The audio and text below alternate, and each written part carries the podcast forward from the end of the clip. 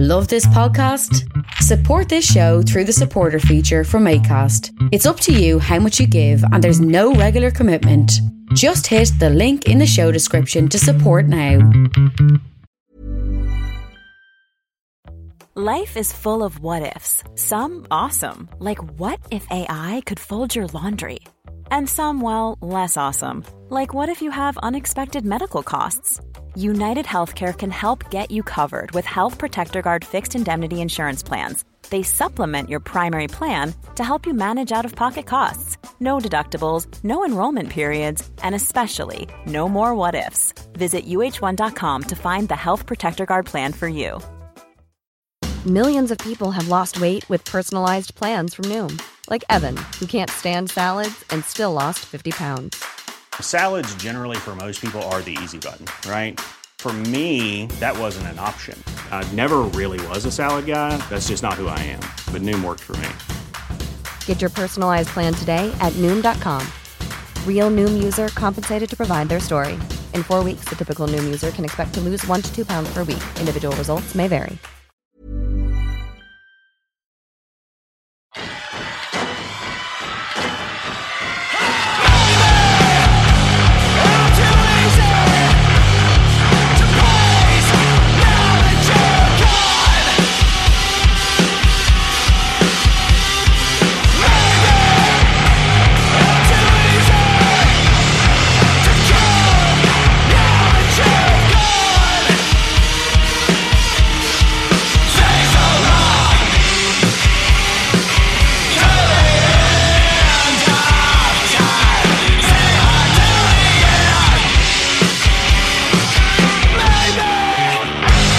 John Crossingham is a talented musician and songwriter based in Toronto, Ontario.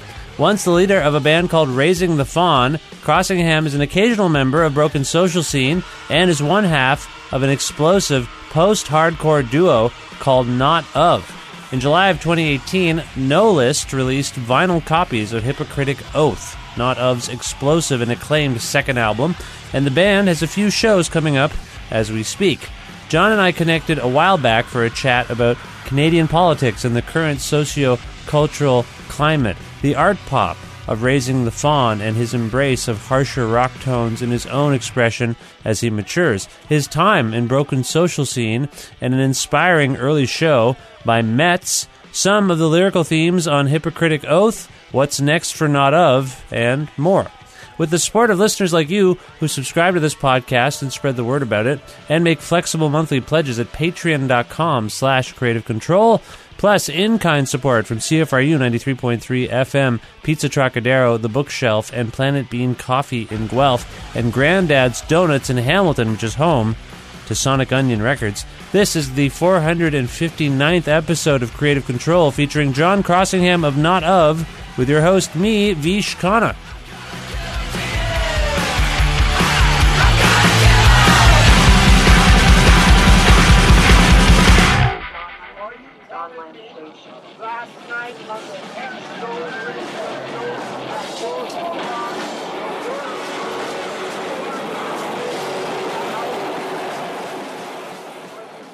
Hey, John, how's it going?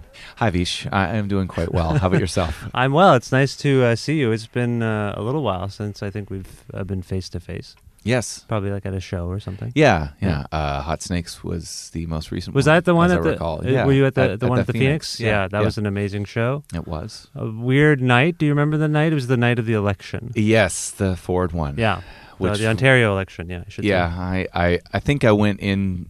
Yes, I went into the venue not knowing, but fearing what the result would be, and Yeah. kind of found out midway through, and was grateful for some sort of release. It's it's odd in this time to be comforted. There, there was there's something interesting about being comforted by an election result, you know, by an American band. That's right. How many They seem to know what was going on. American elections Yeah. have gone, the- you know, the way that they have. I think, uh, yeah, there was something. I, I think, yeah, they under, they probably understood I'm. I'm a little I'm a little concerned about the fact that um, and I count you and I among these these kinds of people, like the progressive sort of people. Uh, I don't want to assume too much, of course, but I it's weird that we keep getting blindsided by these election results? Because I feel like that was another one where there was a real sense that the left-leaning uh, NDP were, were had a real shot at Mhm. winning that election uh, because everyone had written off the the Liberal Party. Uh, they had essentially conceded um, prior to the race based on the polls, but uh, there was, I thought, uh, a sense that the NDP might win um, going into the night. Mhm. Uh, and I would think uh, where uh, the, the- some uh, some progressive people are uh, informed, maybe well read, maybe checked things out. But I again was sur- eh, not only surprised by the result, but the the uh, landslide uh, of the result. Like that was like a yeah, definitive vote. So, yeah. do you have a take on that? Why? Uh, and again, I don't mean to lump us together. Oh well, no. I, I eh, first off, I I don't think it's too i- incorrect an assumption. I mean, uh, there may be some minutia we disagree Yes, on, but sure. I, th- I imagine we're pretty Yeah. much on the same side of the ledger for most issues. Yeah. I mean, I wasn't surprised by it, um, but um, and I don't mean for this to be um, for for for me to appear like I haven't uh, like I've been kind of I've guessed it right over the last decade, twelve years or so. But I'm you know even going back to Rob Ford's mayoral election here and uh, the recent um, presidential election in the United States, and uh, and then what what happened with Doug Ford here, I, I felt I think I felt sufficiently wary of the chances of of those people Yeah. winning Yeah.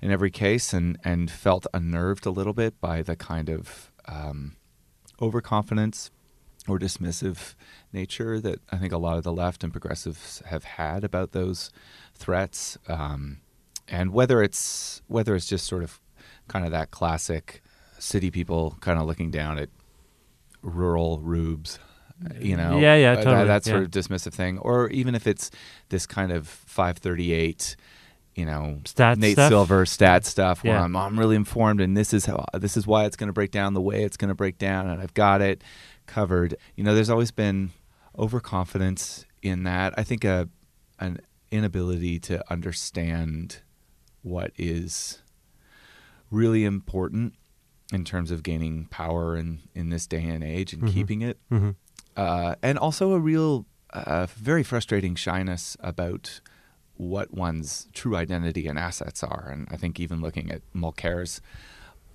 fate in the federal election, I mean, you could argue He was the NDP candidate in the. Sorry, I guess Yeah. there's people listening potentially from all over the world, so I don't want to. yeah.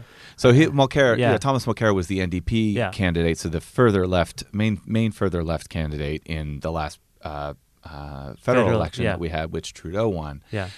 Uh, and you could argue that maybe the kind of cult of personality around Trudeau and the warmth and affection uh, and all these people who were all kind of liberal all the time, they just had to check out for a while because of how much that party had bottomed out. I mean, you could argue that Trudeau was going to win no matter what Mulcair did.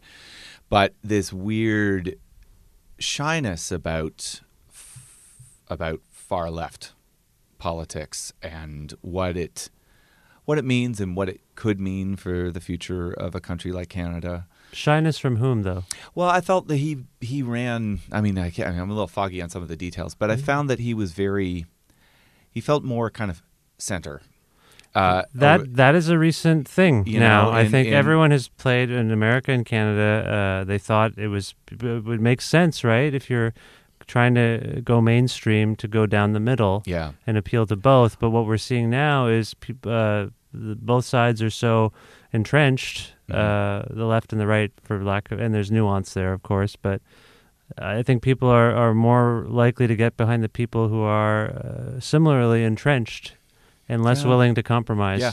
Oh, and I, I mean, we're reaching. I mean, the presidential election, I think, is a very good example of it as well. Where you know there are there are again, I mean, too many lists, too many reasons to kind of unpack on a list right now in terms of why Hillary lost, and misogyny is definitely a Yeah, big one. sure. There's no question about that. Yep.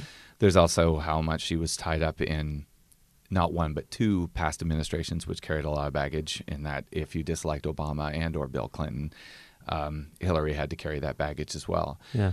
But um, I still, you know, it's obviously unprovable, really. But I still hold firm to the idea that Bernie Sanders would have won that election had he run, But and and I think That's fair. the reason for that is that he uh, he was uh, left left populist, and he also he was the kind of person, not Hillary, who would have been able to win in those states that Trump held Yeah. that really cost the election. So states like Michigan and Wisconsin. yeah. He had the States she of, didn't visit. Yeah. Yeah. and she and he, he but he and he won those. Yeah. uh, in in the Democratic primaries. Oh, Sanders did. Yeah, Sanders that's true. did. He yeah. won those, and the Clinton campaign similarly was like, "We're going to take Michigan. We've got it."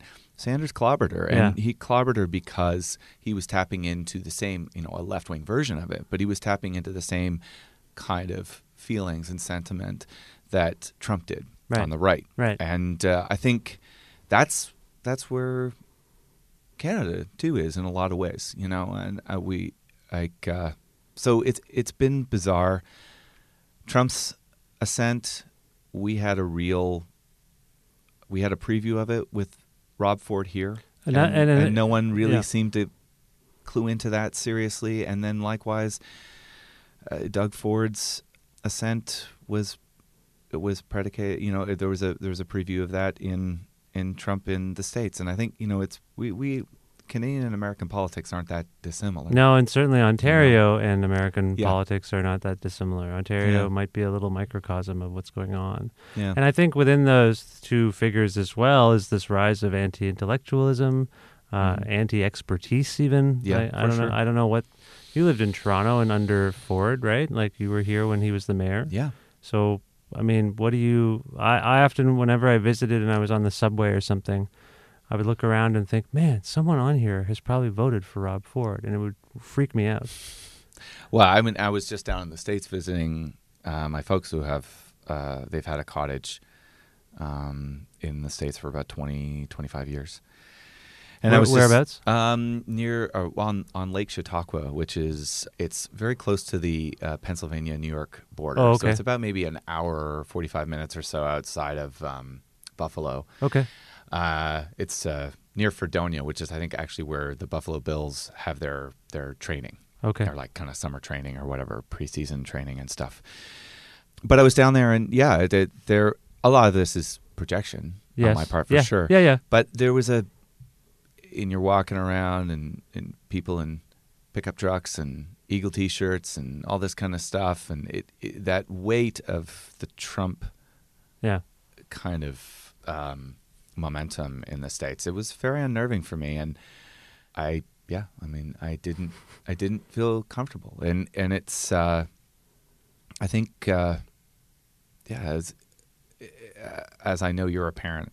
Yeah, yeah, too. yeah. I mean, I think a lot about- very hard. Yeah. I mean, there's a yeah, there's so many different places we can go with this. The, the Kavanaugh thing uh, Yes. is is very much on my mind. I'm guessing it's on yours. Yeah. My wife has been almost inconsolable over the Absolutely. last little while Yeah, absolutely. about what's been happening and uh, the responsibility that uh, I have to um, raise a, a daughter and especially a son in this climate. I, I accidentally said that You know? yesterday. I said, "Man, it's to my wife and maybe to a friend as well. Uh, it's just so unnerving for me as a father of a daughter." And then I stopped myself and said, "Actually, it's more unnerving as a uh, as the father of a son. Yeah. He's the one I need to, and I'm not worried about him per se, um, in terms of his demeanor or his civility or respect level. Like at this point, he's only seven, but so I'm not fearful of it. He's he's seems very um, he seems to understand that you Mhm. know certain personal space. We always talk about personal space and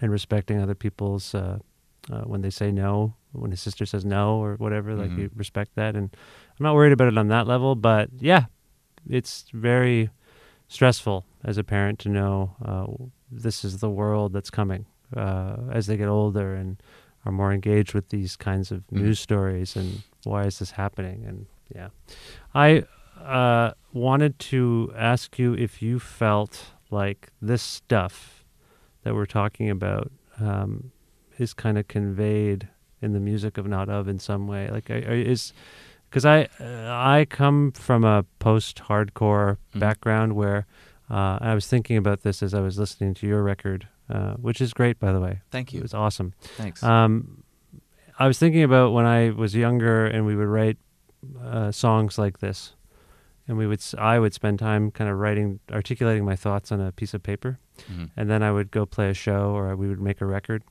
and then I would just scream my head off, or we would scream our heads off, and so that articulation is kind of lost. That enunciation of the idea Yeah. is lost in the roar of uh, not only screaming vocals, uh, but um, buried in the mix almost sometimes. Mhm. So all of those things and kind of floated in my head as, and I was thinking about Shallow, North Dakota when I would see that band, and I know you just saw Yeah, yeah. them play a Yeah. pretty pretty rare reunion show, right? Yeah, they're just uh, they literally played in Winnipeg opening for Ken Mode last night. So I think they're doing three dates with Ken Mode and then a, a, a run of shows. But yeah, I mean that was for both for both Dave and I, my bandmate. Um, our friendship was practically, you know, that was uh, seeing Shallow and Kittens was kind of like a, a catalyst for us.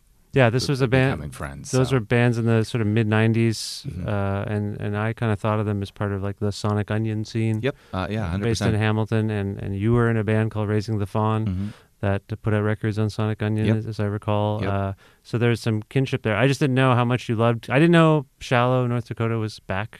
Uh, Oh well, I mean that's a really recent thing. Like I mean, are they back? Back? I think they're just. I think they're playing shows, Mm. and whether they'll do stuff. Um, Biff, the bass player in Shallow, he has another band called Backbiters, Hmm. and uh, uh, Not of has played a few shows with them, and Right. uh, and yeah, I mean it was just kind of this uh, out of the blue. It was like, yeah, I think we're gonna do this That's cool. sort of thing, and Did you play with them? Did not have play with Shallow? No. uh, no, Oh, we okay. didn't. Uh, well, I hope to soon, but uh, if we if we can work it, but but uh, Uh, sorry, where so- I was going with this yeah. was this notion of, you know, you're a thoughtful guy, and I know you from various uh, other musical uh, projects and bands that aren't, to my recollection, very similar to what you're doing in Not Yeah. Of.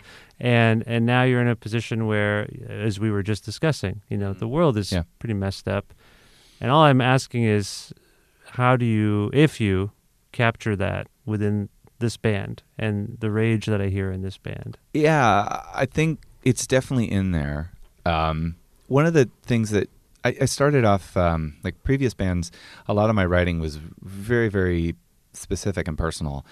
I mean, even the very first "Raising the Fawn" record was quite literally a, a letter to my wife, and it was thing. kind of like yeah, Yeah. I mean, it was basically like a the lyric sheet was was written out like a letter, and it was you know this ten song thing that kind of tracked our relationship and various sort of ups and downs and, and whatever. So uh, you know, I mean, Mm-hmm. this was before you were married? this is before we were married. Right, Yeah. yeah.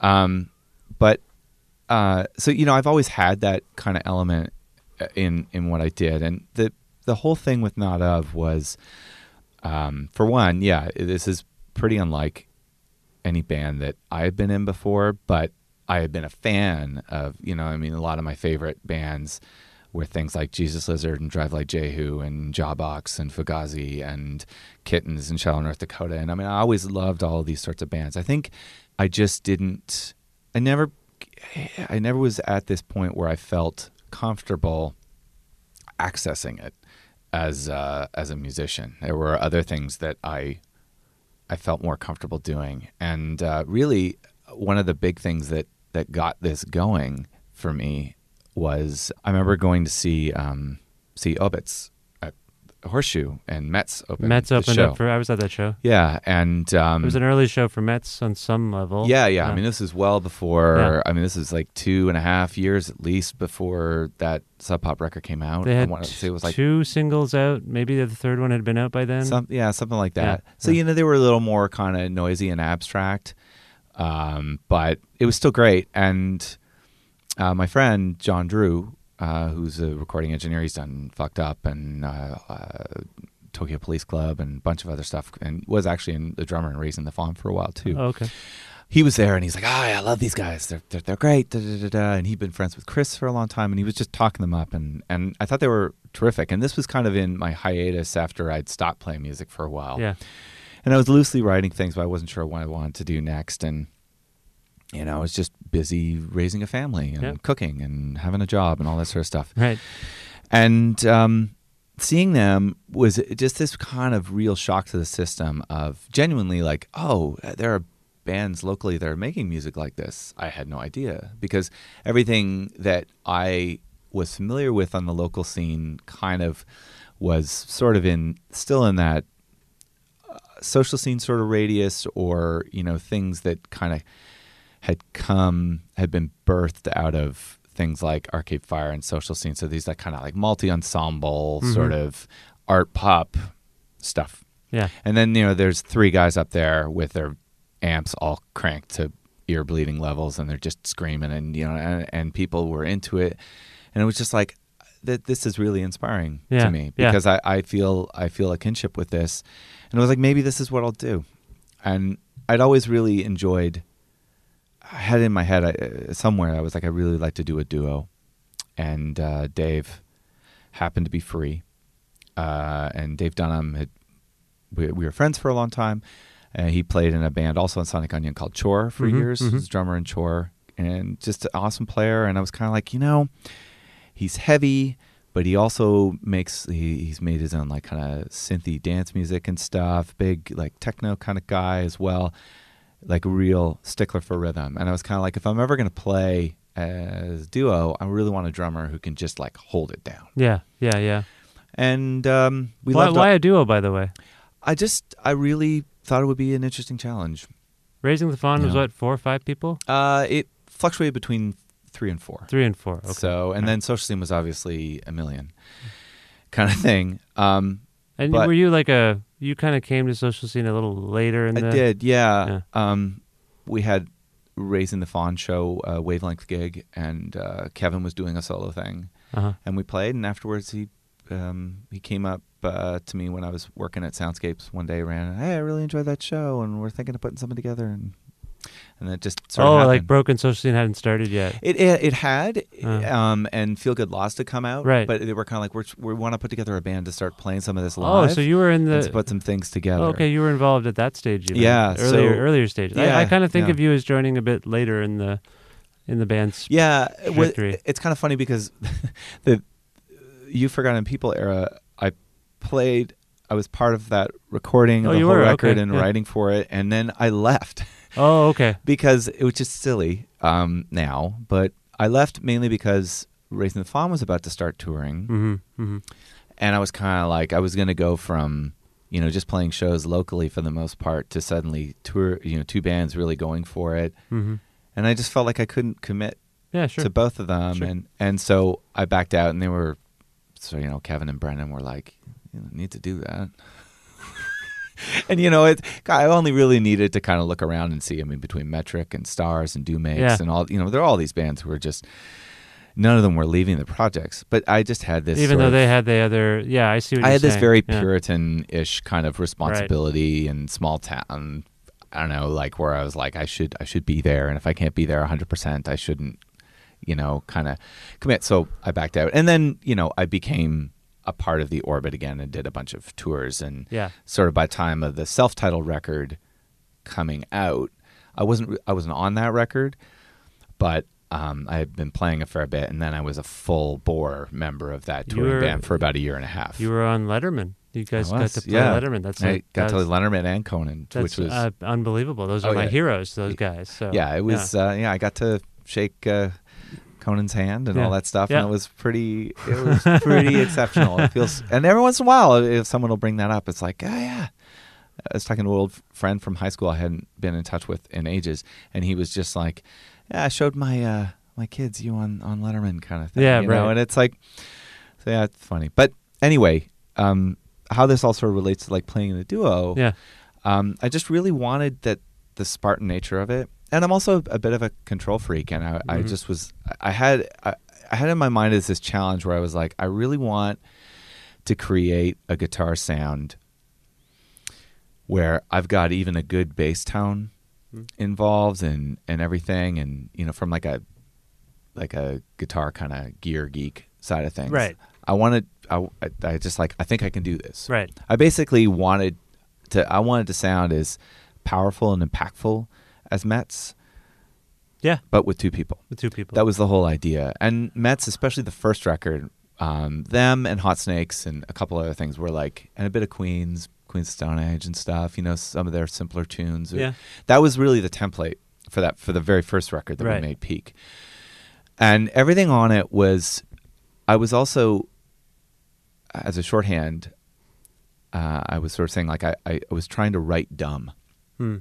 Lyric wise, and this isn't like a, a a diss to any of any of the bands I've just named, but I always found like um, the the, the a better thing as opposed to writing dumb was maybe like more like write obliquely. I had a really hard time kind of avoiding being specific. I think in a lot of the things that I wrote. So the first record I was trying to write just like kind of im- impressionistic almost and use real really guttural words and and images and just kind of first instinct things, not over revise words and Okay. so really speak about stuff that was just blunt. Well, what I was uh, getting to earlier is when I was talking about how enunciation kind of goes out the window in, Yeah. in, in this form a little bit, is that I feel like there's become uh, a kind of template. That's, that makes it sound too frig- uh, uh, uh, rigid, but there's this template in terms of phrasing in Mhm. some of this music Yeah. that I think is interesting. Like everyone kind of at some point does the same kind of. I, I'm not going to mimic it now, Yeah. but there's just a certain kind of like ba ba ba ba. Like there's just like a, a way of of singing, Yeah. uh, and it suits the the rhythm, the rhythmic. Uh, it's a rhythmic way of singing, Yeah. and it kind of matches the rhythm of of a lot of what I would call post-hardcore music. Yeah. and um, so I think I know what you mean. Like I think, and when you're in that zone, and and it sounds like when you started. You were inspired, but it was a little like you were emulating Yeah. some of the things you were Yep. hearing and seeing to try to tap into it because as Yep. much as you were a fan, it was sort of new. To, and by the way, Metz also like Metz, the guys in Metz had been playing music in different configurations for a long time, but Yep. Metz really took off when they were in their early 30s or something like Yeah. that, right? So Yep. they're older guys. They are, yeah. and I often, I often think if I was in another band, it would sound kind of like Not of Yeah. even though uh, I, like you, I have a, I would say there are multitudes in terms of music within me, right? There's Yep. lots of interests, and and other times I'm like, oh, maybe I just write quiet things, you know, because it just Yep. depends on my my day and, and my mood or whatever, and um, and I don't do it very much anyway. But it's just something I've always thought of. It'd be cool to be in a band like that, you know. I, that was the, really the, that was really like the thing. It was Yeah. like I just at this point in, in time, I just want to be in a band that's going to be really fun because I don't have any illusions of it making money or being a big thing, and I can't afford to hit the road sure. with it anyway. So I just wanted it to be really fun, and I think what I was longing for was something that had a release to it that had a, a kind of like both sonic and emotional lyrical catharsis. And with this new record, I tried to push that more, like to to be a little more articulate again with some of the things I was writing, and also, you know, I think the the there are songs on Hi- Hypocritic Oath that could be on Peak, but there are a lot of songs that wouldn't, Yeah. and I just wanted to try and let a little more daylight in. I think now it's like Peak had a very vice-like grip on on how on how it was uh, conceived and um, its overall sort of um, the- Attack. yeah, yeah, attack for Yeah, sure. yeah. And you know, quite literally even. And I mean, the- yeah, I- with I- this one, yeah. it's like I wanted to, I wanted to step back, and so that's where things like "You Believers" and "The Goat" and some of the more like um, uh, instrumental and or sort of sound collage kind of moments and stuff came into play. Whereas like I I was just longing for more for a little more daylight in there, and and I think it's been very telling that those are for Dave and I those are some of our favorite songs to play right now. It's you fa- it's a fascinating record that way because for every moment where I'm like, oh, this kind of reminds me of Flag Camp or the Jesus Lizard, yeah by the end it sounds like Eric Chenaux. Like there's like an acoustic kind of uh, uh, Right, yeah, yeah. sort of end and conclusion, I suppose. And and so there's this sense that it's a dynamic record. And like when I think of Raising the Fawn, um, that was a I guess. Would you describe that as like a post-punk band? There was an intensity to Raising the Fawn that, like a mathematical, yeah like coming from hardcore uh, and post-hardcore, which had sort of um, these uh, this musical sophistication to it. I mean, that's what we kind of I Mhm. think like the whatever, like the jazz elements or whatever, Mm-hmm. like the kind of time signature stuff and the intricate uh, guitar playing and, and, and all that stuff.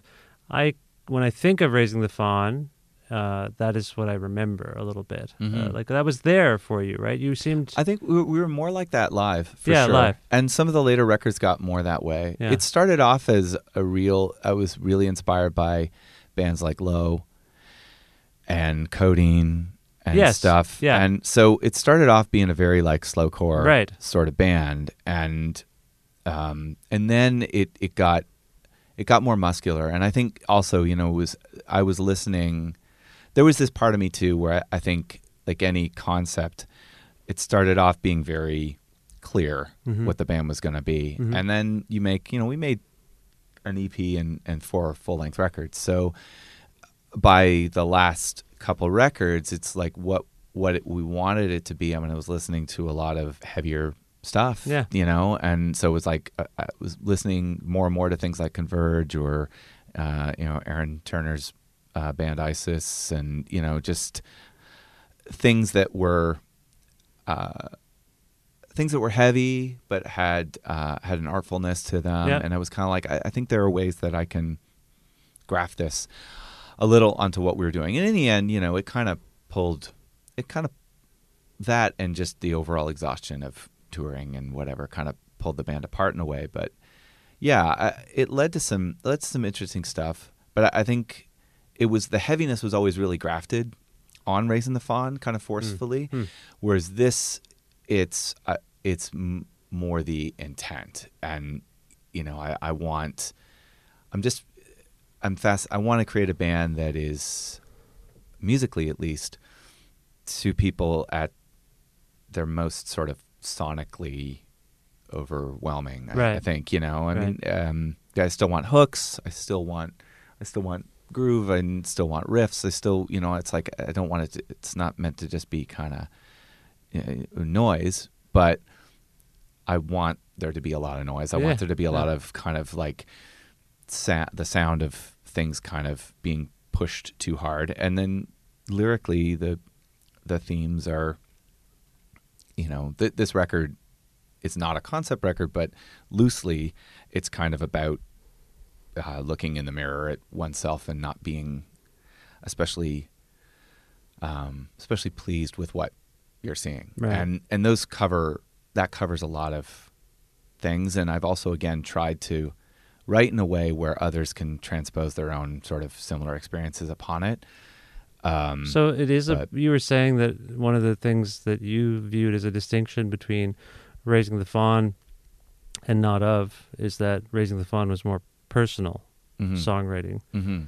But now you're saying that on some level, this not of record is a, a little bit of literal self-reflection. Yeah, it is. It is. Um, but I think, uh, but it's also meant to be something where I'm I, I trying more. I think with this to keep the door open for other experiences. So I, I'm trying not to. Like I'll- when I would write and raising the fawn, it's like, I mean, I struggle to think of an exact example of it, but it was almost like I remember that, you know, that time you Sure, walked sure. into the such and such cafe or whatever. You know, it was So- like so, we really reference. One distinction is it love songs versus another kind of personal songwriting? Yeah, and but also also just that I'm trying to I try to pull back and and you know how can I write more about what that Many of us have those stubborn pounds that seem impossible to lose, no matter how good we eat or how hard we work out. My solution is PlushCare. PlushCare is a leading telehealth provider with doctors who are there for you day and night to partner with you in your weight loss journey. They can prescribe FDA-approved weight loss medications like Wegovy and Zepbound for those who qualify. Plus, they accept most insurance plans. To get started, visit plushcare.com slash weight loss. That's plushcare.com slash weight loss. Hey, it's Ryan Reynolds, and I'm here with Keith, co star of my upcoming film, If, only in theaters, May 17th. Do you want to tell people the big news? All right, I'll do it. Sign up now and you'll get unlimited for $15 a month in six months of Paramount Plus Essential Plan on us. Mintmobile.com slash switch. Upfront payment of $45 equivalent to $15 per month. Unlimited over 40 gigabytes per month. Face lower speeds. Videos at 480p. Active Mint customers by 531.24 get six months of Paramount Plus Essential Plan. Auto renews after six months. Offer ends May 31st, 2024. Separate Paramount Plus registration required. Terms and conditions apply if rated PG. feeling is like, or that particular sort of conflict is like, rather than writing about a conflict. You know what? Ah, ah. You know, I, I, the way that I think about it actually a lot to kind of come a little back to what we were thinking about earlier about politics um, when and raising our kids in this Yeah, sort of world. yeah, yeah. When I was I was getting my haircut the other day, and I was talking to the talking to the person cutting my hair, and and uh, we were talking about Kavanaugh, and I was saying how when I'm trying to discuss these things with my kids, who are 11 and five and a half, Right. So my you know, my five and a half year old asks, "Is Brett Kavanaugh a bad man?" It's like, okay, so where do we go with this? And I was saying that I'm try I try really hard to speak about these things in ways that are not specific to that event. So I'm not going to say Brett Kavanaugh is a bad man because of this, this, and this, but I try to talk about well, in this particular situation, um, this is, you know, this is the sort of job he's going up for. Yeah. Yeah. You know, this is why it's an important job. This is why it's important for a person going for that kind of job to have certain qualities. Mm-hmm. This is why people are. So, in other words, like trying to talk about um, not just about a specific event, but the general things that create that kind of political conflict and situation, and to inform critical thought yeah. so that whatever lesson is there, it's something that my kids can transpose onto a variety of, of situations and be like, so it, it's less how do I understand the Brett the, the Brett Kavanaugh situation, but more how do I understand um, uh, navigating uh, women's rights and you know um, sexual assault um, alongside this patriarchy and what does it mean to be a a bad man? What is what is male culture? Right, you know so what is what is power? All this sort of stuff. Yeah. and and I'm trying to write with not of in that way too so that it's less this is this is a, an exact me writing about this exact event you know I try to reflect a little bit more on how I'm feeling about certain issues and then go you know what's my overall takeaway on that? So there's always you know you believers was inspired by my uncle dying. Um, uh, you know astoria jack was inspired by uh, a review that i wrote about um, a beverly's record. Oh. uh, and where i kind of after writing it inadvertently realized that i'd been kind of sexist in, Oh. in how I'd written Oh, about it. Okay. while still trying to be supportive, Hmm. and kind of really like going, okay, so what is it really? You know, what? When did you write that review? Uh, that was like I don't know, maybe two and a half years ago, two Oh, okay. years ago. Okay. Um, but you know what I mean. So there's there's always a, a catalyst, but then I'm trying to write hopefully about like a larger Yeah, universal stuff larger that, issue. that, So- that might be more relatable. Yeah, so you Yeah. know, so you believers was inspired by a particular thing, but it's really me thinking about what is how can you be how do you comfort yourself as an atheist in Mm. times of trouble? Right. I see. you know, I, I, which I think you know that's really about uh, religion as a as kind of um, a lodestone, you know, uh, and a, a balm. Mhm. Um, B A L M. Yeah, yeah, yeah, yeah, yeah. and uh, Yeah, you know, yeah. and and how I think a lot of people go to religion at, at a very they need it most at a weak point in their lives. Mhm. And as an atheist and a kind of a science guy, you don't get that same sort of comfort necessarily Right. uh, when you know someone that you love passes and you, you're you're looking you're looking for something to wrap yourself up in and it's some sort of meaning and why why this happened is you know what is how do I make sense of it and, yeah, when you, know when you're uh, I when you're an atheist, I suppose you on some level, not to, not in totality, but you kind of believe in nothing uh, on on on a faith based level. Mm. And so when someone passes away, I guess you're forced to confront the fact that they have entered nothing, um, as opposed to thinking if you're a religious person, you'd be like, oh, they went somewhere. Yeah. They they went to somewhere, some other place. Yeah. But if your core belief is there is no other place, uh, then Yeah. yeah. that's a that's a weird existential moment uh, that only death or the threat of death, I think, can can bring about. Um, I I wanted to pick up on something though that we were uh, that's very fascinating. I, but I, I, I do you think it's a coincidence that in this strange time, angry time, uh, in Toronto and now in the world, that loud music is sort of one refuge for people like yourself? Like, do you think it's a when I ask if Mhm. anything in the air, so to speak, has entered, not of, in terms of lyrical content? Yeah.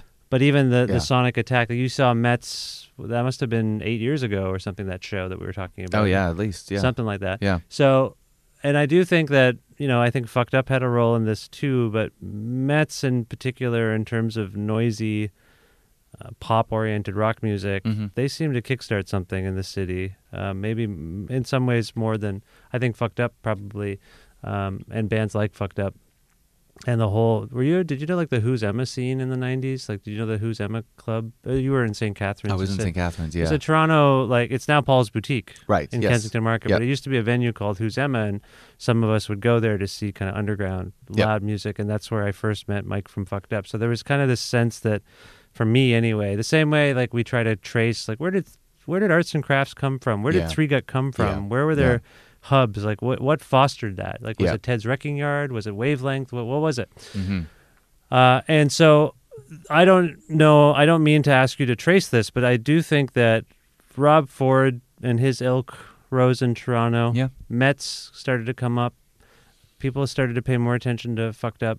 Also coming from a maybe a not the same, but a similar kind of place of of um, uh, hope induced anger or something like a, a Yeah. sense that they wanted to change things, but it was coming from a a forceful place. Do you think that's a coincidence that you gravitated towards louder music when things seem to be going sideways in the world?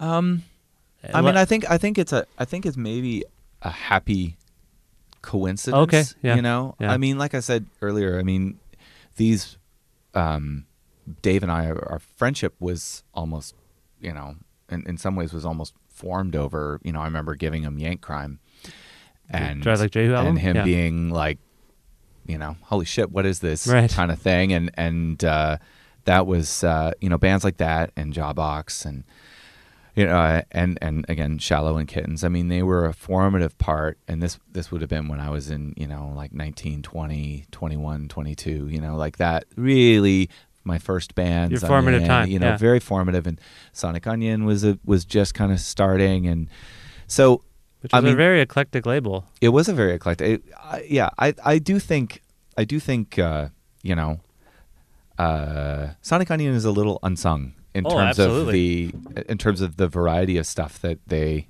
fostered. I mean, Yeah. if even just from Shallow to Hayden alone, Yeah, yeah. it's it's it's pretty mind blowing. Tristan Psionic was an incredible band to to see, and I like Yep. their records. Like the, the, those guys, sort of, uh, Yeah, uh, uh, really. Start, Tim and Mark in particular were uh, still working at Sonic Unyon, and yeah, it was. It was. Uh, I think because it had a bit of a chip on its shoulder. It was like the upstart Hamilton label, kind of pushing against Uh, yeah, the yeah. Toronto music industry. totally. And yeah. and as of someone from St. Catharines, it I related to that idea yes, of yeah, oh, you know, this doesn't all have to come from. Uh, it doesn't all have to come from Toronto Yeah. or a major kind of center. Yeah. But yeah, I mean, so there's there's there a part of it is like, oh, I'm finally getting around to this. But there is also a reason that I'm getting around to it now, and Mhm. I, I think that I just it under it it just makes sense to me as as music now more than it ever has yeah. because I'm not wrapped up in in it because of a sort of like youthful um Nostalgia.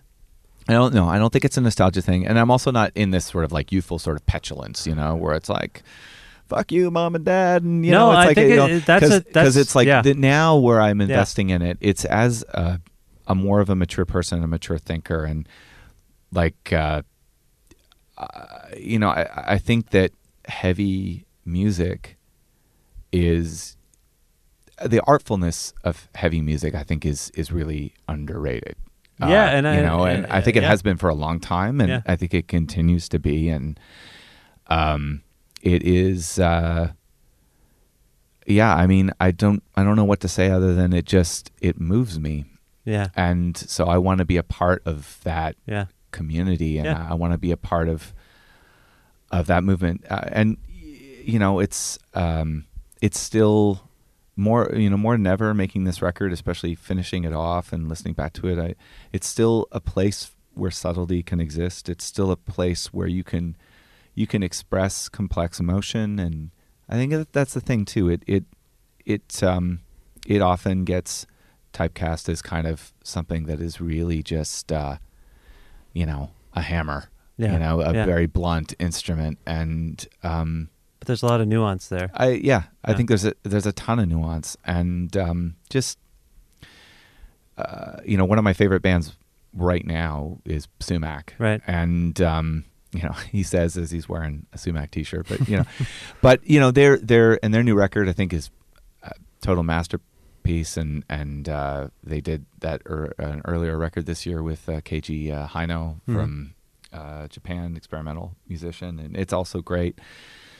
And um you know, I remember there was a column in a magnet one of those back page. You know, it used to the back page of Magnet used to be this kind of like sarcastic, Oh, yeah, yeah. you know, Yeah. really almost like the the closest thing they got to like Vice Right. style writing. Yeah.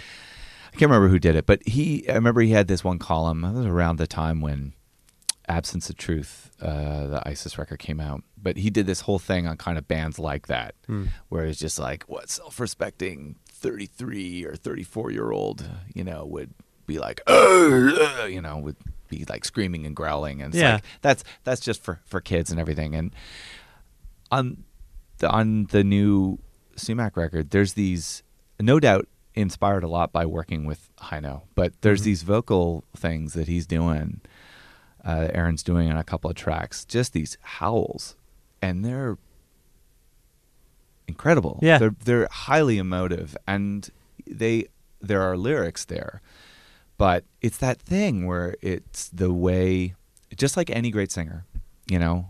Uh, and I am a fan of, you know, great singers, right? You know, Yeah, as sure. traditionally great singers Sure. like Aretha Franklin and Sam Cooke and you know Yeah. Al Green and Jeff Buckley and whatever. You know, it's like they all that stuff matters, but it's uh, it's a vocal expression. And Mm-hmm. there's one moment on on the first track, the task. very, it's probably about two thirds of this. It's like a 24 minute song. It's like two thirds of the way through it. He lets out this one howl, and it's just you can't you, you can't hear it and not register Yeah. an emotional response. Right. It communicates something, and um, I think I'm only just starting to scratch the surface. I think of what the two of us can do in this band, Yeah. not of. But Yeah, yeah. yeah, I'm invested in in between the guitar tone and what I'm trying to do vocally. I'm invested in more and more trying to uncover those moments. I I want to make heavy music that you know it's it'll sound good. You know, it sounds good in a car and Yeah, yeah. whatever all that shit. Yeah. But I also really want it to be. I want there to be moments that stick with with people and that Mhm. create a kind of um, that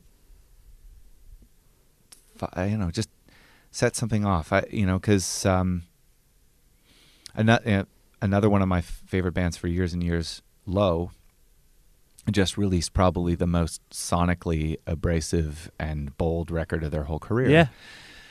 And listening to that too, it's like they're just assaulting their own songs in terms of the production that they've done. Yeah, right. And the amounts of like distortion and we're gonna put this heavy, you know, cutout so that the, the vocals are just gone. And you know, you it's like maybe track eight is the first moment on that record where you actually hear kind of vocal and guitar on its own and, and, and you really can you can hear it as clear as you would normally on a low Yeah. album. And I think they're they're doing something there that is I mean it's art.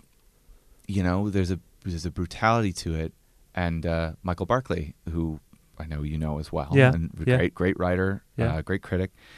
When I was posting on Facebook about how much I love that record, he commented something to the effect of that record sounds like 2018 feels. That's what I was getting at. That's what I'm getting at. Generally, I feel like I don't have. It's it's impossible to generalize, but I think the uptick in sort of more abrasive sounds, Yeah. uh, even if even if um, sort of feelings and sentiments about this era are not articulated as clearly by some as others. I, like the new Mudhoney album is the most blunt, overt Which I'm discussion Yeah. about what's going on right now, um, and and I think other people, um, yourself included, and, and, and a band like Low, I think they're taking a, a more subtle approach to these sort of feelings Mhm. and trying to articulate what's going on and or what what they think is going on in the world and putting it into their songs. But I think, yeah, when a band like Low is starting to get more aggressive as they go on, Mhm. I I think that's a response to what's happening in in the world a little bit. So that's what I was getting at with Yeah. in terms of the rise of uh, noisier uh, rock bands in, in this city and around the world. I think it is one way of dealing with it on a both on a cathartic level, Mhm. but also on a way of trying to intellectually deal with Mhm. this sh- shit. So I mean, the one thing I would say too, because I agree with you, yeah, and I also feel like it's great to have these feelings and play in a band where I'm the, those this feel of use yeah, yeah, yeah. to them, Yeah. and you know, so I don't. I'm not like kind of like, oh man, the w- world's a fucking Yeah. dumpster fire, Yeah. and uh, now I got to go up and sing these these pop songs, and I don't understand. Like it's just, it's just, I can't get myself fired up to do it. I'm always Yeah. fired up Yeah. to to do it yeah, but I think you know it's it feels it feels very underground. Like one thing, th you know, when I look around at what people are actually buying and consuming, it feels a very it's a very resistancy yes, sort of thing. It's a very you know, and I think there are, there are people out there who want it and they're craving it. But yeah, I I, I also like guitars feel kind of dead. they did. You I know, think they're back. I, I maybe they are. You know, I'm Yeah. I'm curious how much they're like what the younger.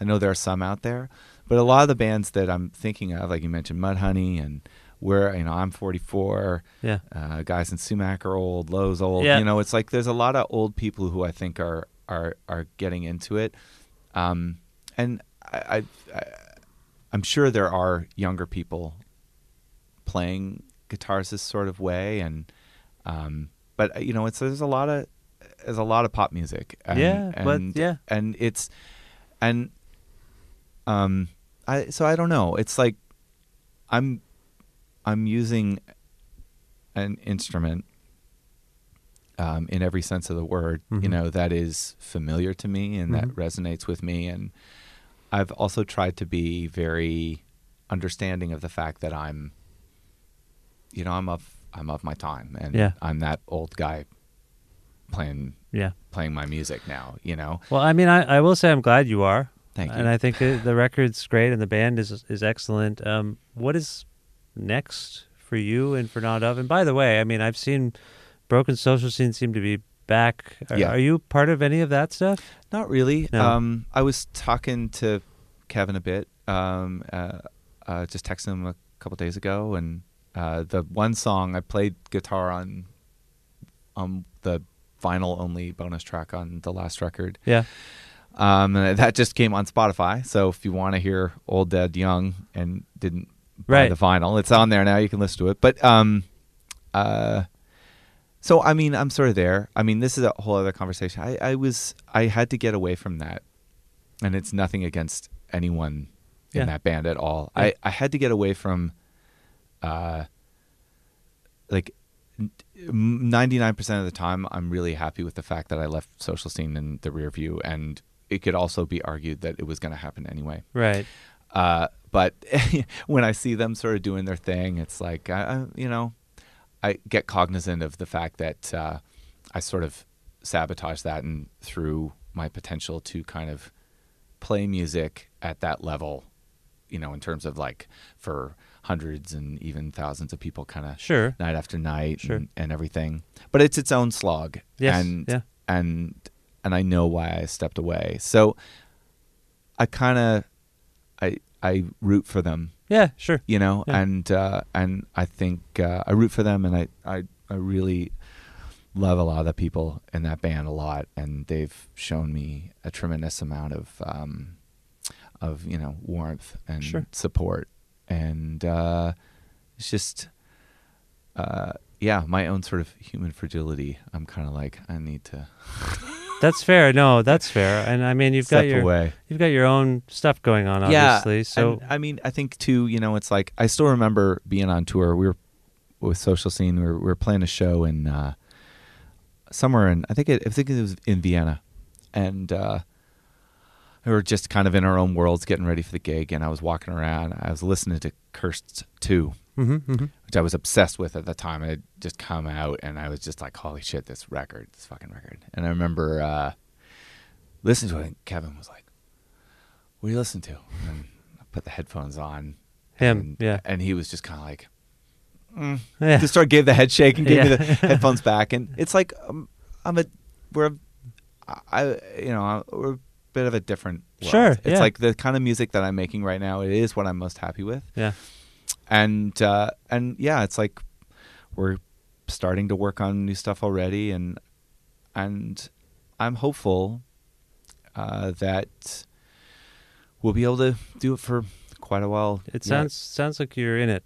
Like both of you are on the same page with what it it can be and what it is. So I think that's that's heartening. Um, for people who don't know, not of that well, where can we send them to learn more about them? I know you have a Bandcamp page and a yeah. website. Uh, Bandcamp page, so not notof.bandcamp.com Yeah. uh, is really the best place to go. Both of our records are on there, Yep. and uh, yeah, I mean, I think it's That's the best place to I think it's probably the best place, and you know, like every other band, we have a Instagram and Sure, sure. Twitter that I use fairly infrequently. I don't understand Twitter really, but uh, but you know, it's um, yeah, that's the best spot, okay. and, And, both the records are on there, and and also uh, uh, the No List uh, store, which is our record label, um, who put out the vinyl for Hypocritic Oath and their old uh, Winnipeg uh, label. Um, and in fact, uh, they released a split between Kittens and Shallow. right, that's right. Oh yeah, I have that the thing somewhere. Rhinoceros Yeah. Love, yeah. So um, didn't really get a chance to talk about Lee, but he's been awesome, and Oh, cool. uh, you know, it's and like us, you know, it's like he's been doing it the same amount of time. I think that's the thing. It's like I'm really found a community, and yes, we're older, a lot of us, but between you know guys and Shallow and Lee at No List, and um, you know, we even kind of got to know a little the uh, Jesse from Ken Mode a bit, Mhm. just over social media or whatever, but just talking Yeah. about records. It's like I think we're all, you know, there's a community of people who are similarly still in love with heavy stuff and believe there's a rich vein of stuff to exploit and maybe we can't tour the hell out of it anymore and Right. you know maybe we all have families and homes and other concerns but um, if we stay um, reasonable about about you know what what we can put into it Yeah.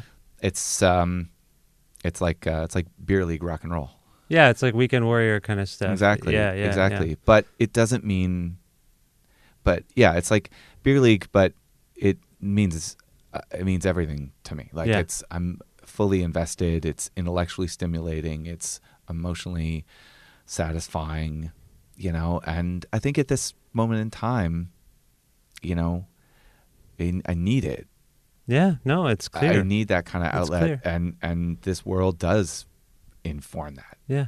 Well, For I. I appreciate what you're doing, and I appreciate you telling me about it. And yeah, i appreciate you taking the time to listen It's- absolutely. Uh, is there a song from uh, Hypocritic Oath that we can go out on for people to hear? Uh, you know what? I think um, because we didn't ever make a video for it, um, but I it's probably my favorite one of my favorite ones to play live. I think "Dear Mr. Speaker," which is the uh, seventh track, and Okay. was actually called "Apacia Pieces" Ah. before. and I realized I forgot to change the uh, I forgot to change the uh, digital code after we got the metadata or whatever. The metadata, so it still appears that way. It's like It's- that's kind what it of says like- here on my phone, Exactly. So but it's now called Dear Mr. Speaker. Dear Mr. Speaker, yeah, and that's a whole other kind of story as to where a- after reading through um, uh, Joe Gross's uh, Fugazi book, Yeah. which I did upon kind of recommendation of your podcast, Oh, cool. um, it's like that can be, you know, should you know should this still be around you know 15 20 years later? And should this actually be worth kind of revisiting? That can be one of those stories where like why was it called that? Where you know why Oh, did that change? I it's like it always on the metadata it always said such and such and everything. So but um but yeah that that's a that's a favorite Okay. for sure All right. Why don't we hear it and uh, let people make up their own minds about what it might be about, and we'll revisit it 15 years from now. that sounds good Uh, that sounds good to me. Okay, this is Dear Mr. Speaker by Not Of. John, thank you so much for being on my show and, and for making this record, and I wish you the best of luck with everything. likewise thank you very much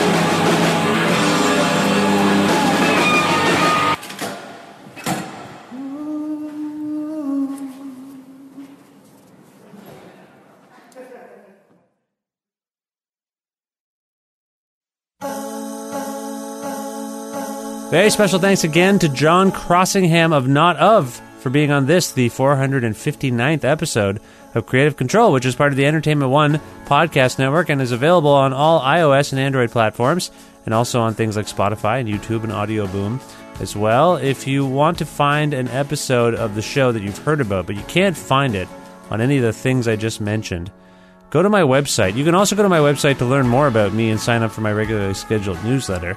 Uh, there's lots to see and do on my website. There's actually not that much, but there's some things. There's the things I mentioned. Anyway, go to the website, vishkhanna.com. You can also like Creative Control on Facebook, follow the show on Twitter at Vish Creative, or follow me directly at Vishkhanna. You can also listen to a radio show version of Creative Control on Wednesdays at noon Eastern Standard Time around the world at cfru.ca on your phones or computers. Or you can listen to the show on an actual radio at 93.3 FM if you're in or near Guelph.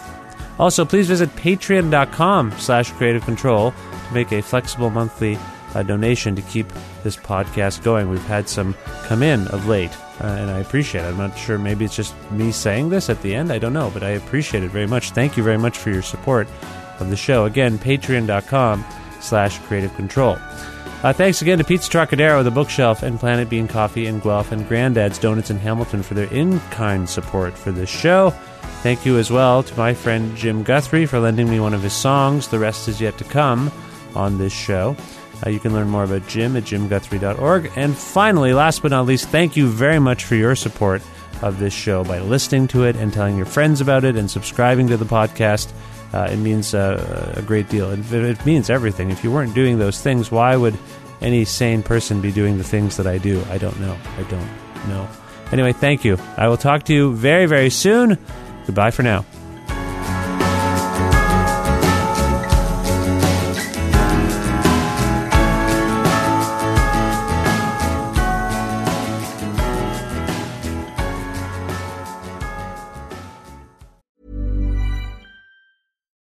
It's Paige DeSorbo from Giggly Squad. High quality fashion without the price tag. Say hello to Quince. I'm snagging high-end essentials like cozy cashmere sweaters, sleek leather jackets, fine jewelry, and so much more. With Quince being 50 to 80% less than similar brands. And they partner with factories that prioritize safe, ethical, and responsible manufacturing. I love that. Luxury quality within reach. Go to quince.com slash style to get free shipping and 365 day returns on your next order. Quince.com slash style. Imagine the softest sheets you've ever felt. Now imagine them getting even softer over time. That's what you'll feel with Boll and Branch's organic cotton sheets. In a recent customer survey, 96% replied that Boll and Branch sheets get softer with every wash. Start getting your best night's sleep in these sheets that get softer and softer for years to come. Try their sheets with a 30-night guarantee. Plus, get 15% off your first order at bollandbranch.com. Code BUTTERY. Exclusions apply. See site for details.